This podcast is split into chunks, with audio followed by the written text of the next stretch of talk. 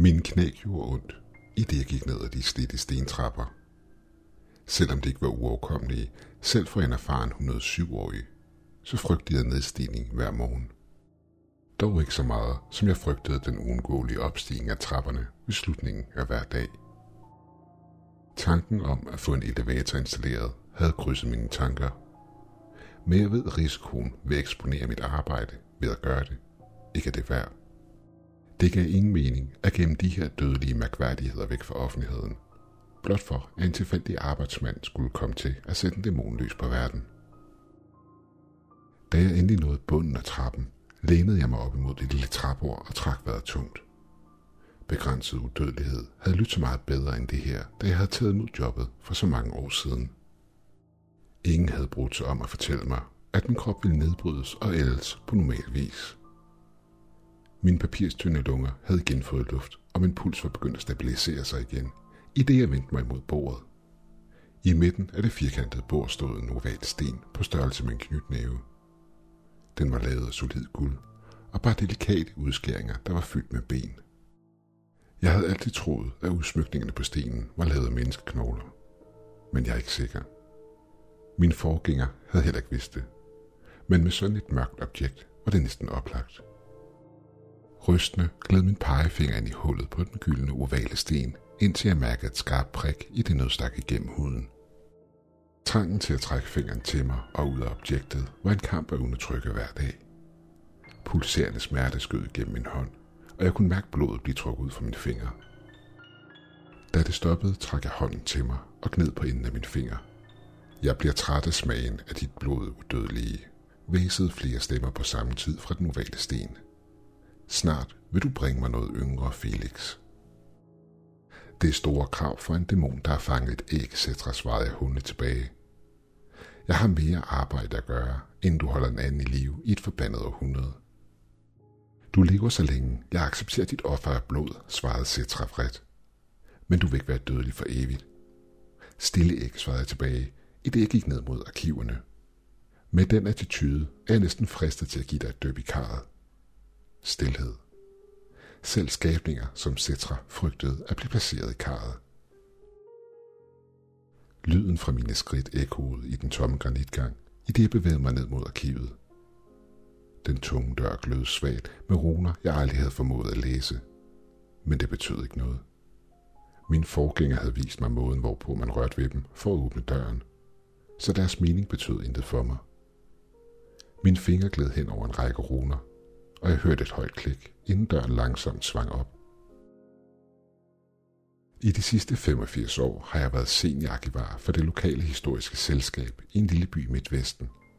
Vi udstiller antikke værktøjer fra århundredeskiftet, samt dokumenter, som skolebørn, der keder sig, kan kigge på og glemmer igen, når de tager hjem fra deres obligatoriske skoleudflugter.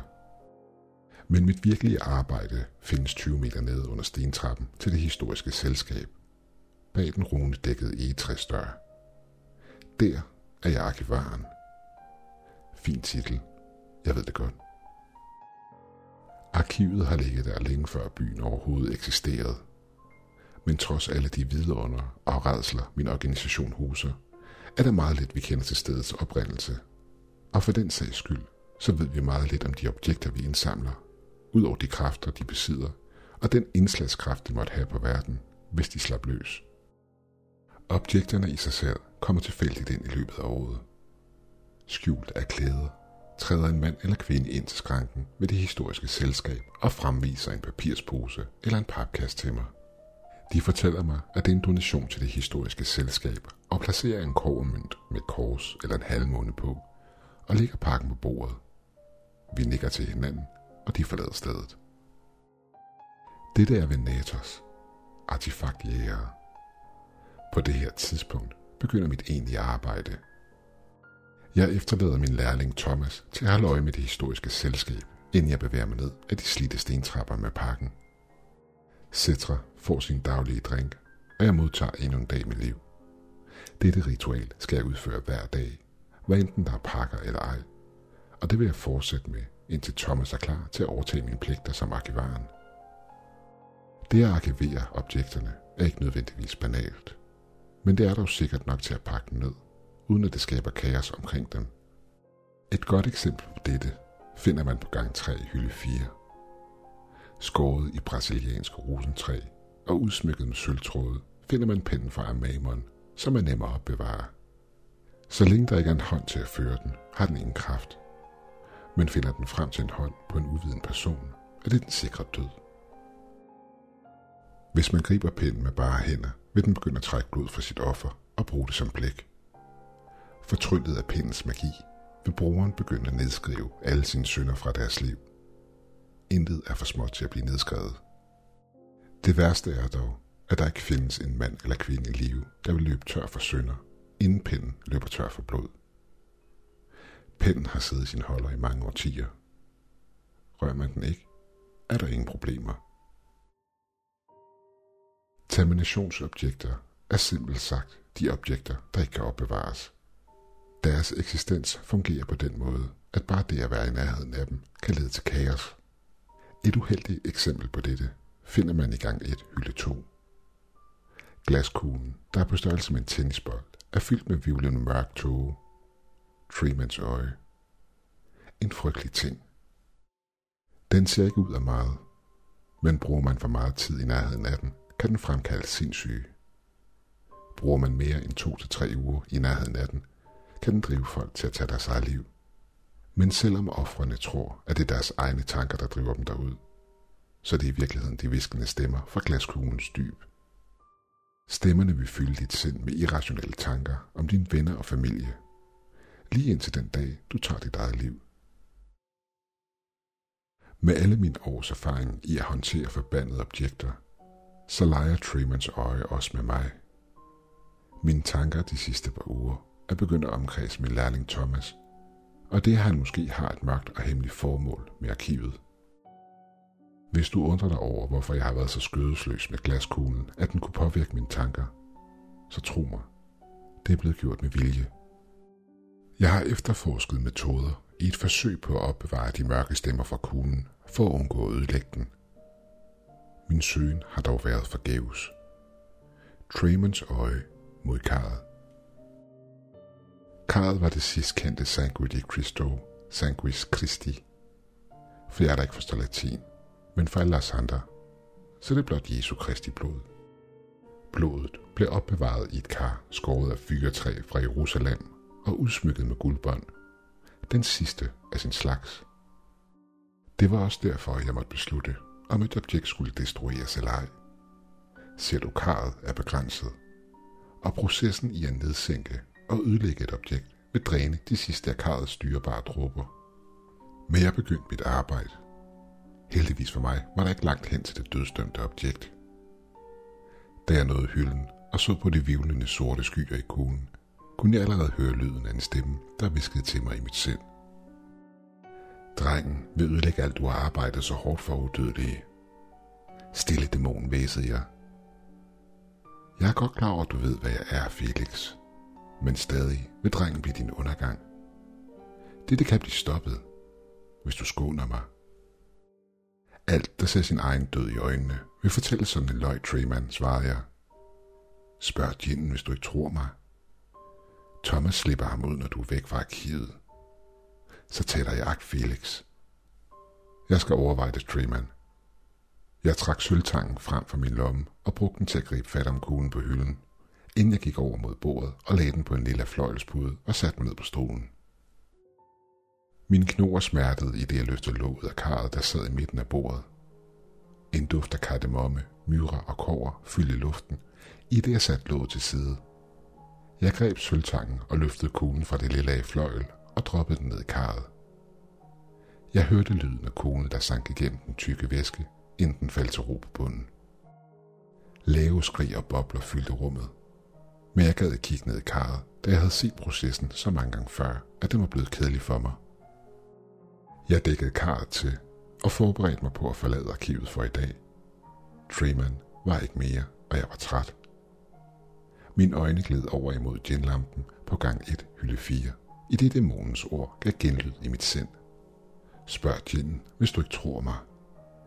Måske i morgen. Tremans ord havde forladt mig, men jeg var stadig bekymret. Thomas måtte snart forberede sig på at overtage min position. Cetra havde ret. Jeg vil ikke være udødelig for evigt. Da jeg ankom til det historiske selskab i dag, var der ingen lys tændt, og jeg blev bekymret. Det var tirsdag, og Thomas var normalt her tidligt for at gøre sig klar til dagens arbejde. Jeg så ingen tegn på, at hans bil var der, i det jeg gik op imod hoveddøren. Da jeg nåede hoveddøren, fandt jeg den ulåst. Jeg trådte nervøs indenfor. Thomas, råbte jeg ind i mørket. Er der nogen? Intet svar. Jeg vendte mig rundt og låste døren bag mig, i det jeg klappede mig selv på jakkeloppen, for at være sikker på, at jeg havde noget at forsvare mig med.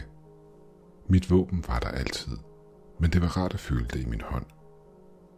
Hovedrummet af bygningen var tomt. Jeg kunne mærke nervøsiteten krybe sig ind på mig, i det jeg gik ned ad trapperne til arkivet. Nedstigningen tog længere tid end normalt. Jeg lænede mig op ad bordet med lukkede øjne for at få vejret. Da jeg åbnede dem igen, var det første, jeg lagde mærke til, at citraskyldende æg var forsvundet. Bordet var tomt. Et bord, der havde stået der i over 200 år, var nu tomt. Panikken bredte sig, i det situations alvor gik op for mig. Cetra var væk. For første gang i 85 år begyndte mit sind at forfalde. Jeg skubbede mig selv væk fra bordet og gik ned ad gangen. Kun for at opdage den store egetræsdør ligge smadret på gulvet i tusind stykker. I det jeg trådte igennem resten af døren, fangede to ting min opmærksomhed. Hver en hylde af arkivet var tomt. Ikke en eneste hylde holdt på en genstand. Det værste var dog at se karret ligge på siden, og den blodrøde væske ligge udtørret og spredt ud over gulvet. Det eneste objekt, der stod tilbage af den elgamle samling, stod på kanten af mit arbejdsbord. Ginlampen. Tårne trillede ned af mine kinder, i det jeg tvang mig selv nærmere.